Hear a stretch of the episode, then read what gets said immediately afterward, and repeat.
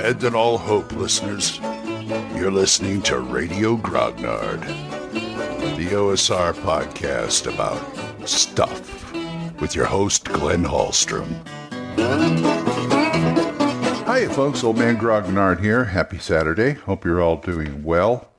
And I was thinking about races of characters today and what you can allow and disallow in your games, which is practically anything. I like the standard races, and that's usually where I leave it. I have yet to have a player walk up to me and say something like, "Oh, I want to play an intelligent horse," or or something. Although I did have a player who wanted to play a ranger who was polymorphed into a kangaroo, and I had to say no. I just did, you know. And because my thing about races is I don't really care for anything other than the core races elves, elves, dwarves, halflings, gnomes, half orcs, things like that. There are a couple of exceptions. I did like the Warforged from Eberron because I like the idea of playing a metal man. I just like the idea. But things in fifth, fourth, and fifth editions, stuff like Tieflings and Dragonborn, I just get the feeling that the players are trying to get away with something. just, they're trying to they're trying to get the edge. I mean, in the old days, it used to be the guy who played the half orc because he, he wanted the big, the big strong guy, and he didn't care if nobody liked him. That's usually the, usually the way that went.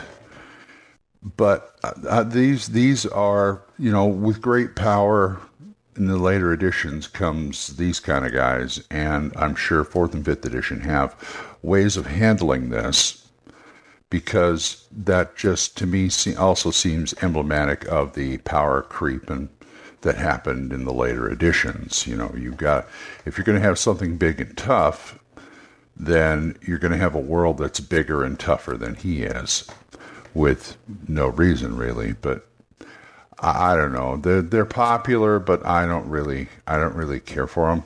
And but I do have a few exceptions. You know, there are a few exceptions out there, usually from other supplements, other places that I've used as campaign worlds, places that I use at campaign worlds now, but there are exceptions, and I'll tell you about them after this. Survivor 46 is here, and so is On Fire, the only official Survivor podcast. And we have a twist this season. The winner of Survivor 45, Dee Valladares, will be joining us every week. We're going behind the scenes of the biggest moments, the how and the why things happen, and the strategy and analysis you can only get from someone like me, a Survivor winner. Listen to On Fire, the official Survivor podcast, wherever you get your podcast.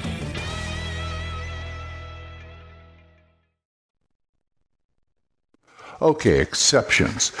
I don't mind variations on a standard race or even monster for some sometimes. I don't think that everything in the monster manual is playable. I don't care what I don't care what Blueholmes says.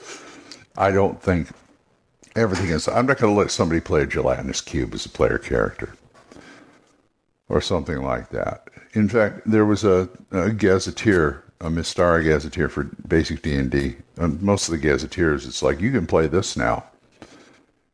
That's where you got Dwarven, Dwarven Clerics, where you can play goblins and gremlins and gnomes. I just got it for the gnome, basically, top ballista. I just got it for the gnome, and I like the idea of sky gnomes. See, that's another way I, am saying variations, because it, first of all, it added gnomes to basic D&D, which I was thankful and secondly, they were sky gnomes. They were guys who they worked on the, the flying machines. They like those kind of things.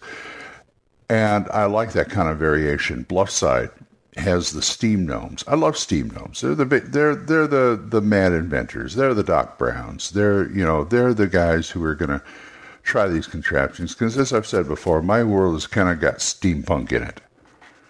I allow air rifles. I allow steam cannons and it's just a lot more fun that way.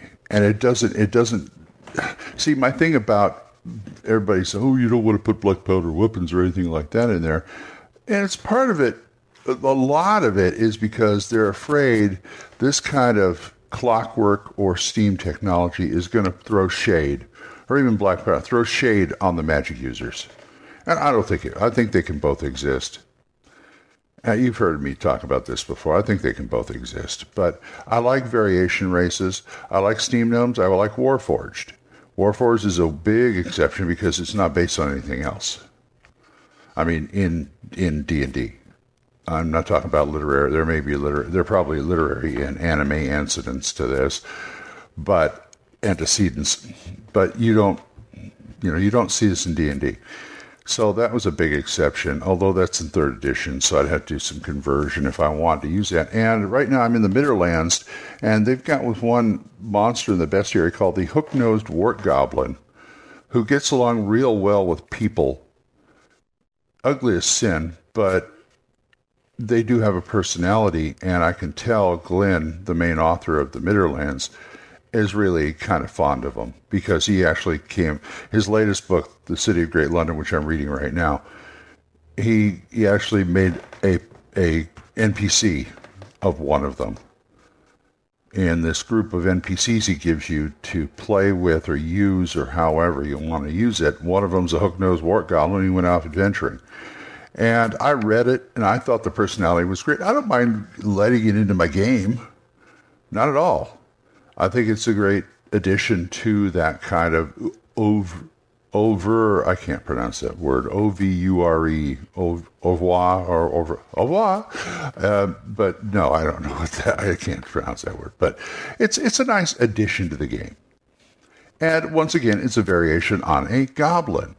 And there are other, a few other goblins in there that are also person, you know, they have, they interact with humans and they person, personalities and things like that. But I probably won't let anybody play them. But I'd let them, somebody play a hook-nosed wart goblin if they wanted to, because they're and also the critters they play got, got to be kind of common. I mean, as far as like they got to be able to interact with humans or semi-interact with humans because a lot of people, you know, places don't like half orcs and things like that. So they have to deal with that, the prejudice. But at the same time, if they're going to deal with the humans or deal with this whole adventuring thing, they're going to have to deal with it.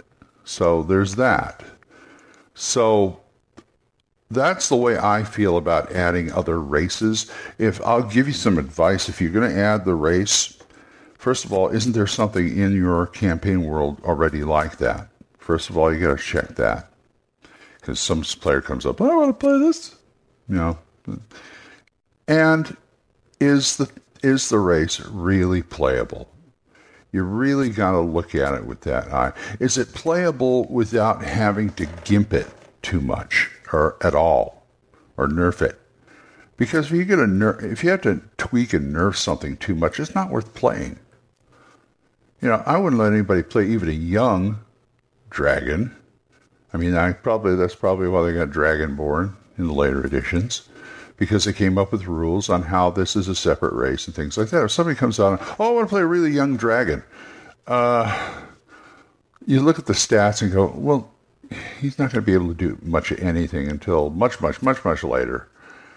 And it's really not worth me converting it over to that. If you look at the supplement Top Ballista, there's all sorts of from from that to the flying monkey characters, I can't remember what they were, to leprechauns and sprites and things, and they and and even Tall Tales of the Wee Folk have like all that in there too.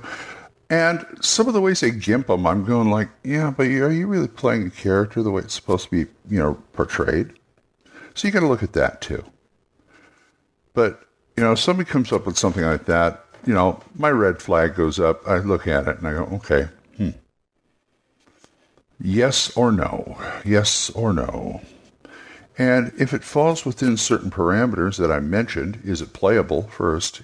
Do you, do you have to gimp it? And can they interact with humans?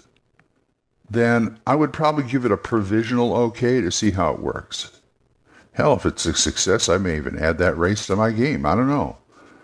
But those are the kind of cautions you got to take.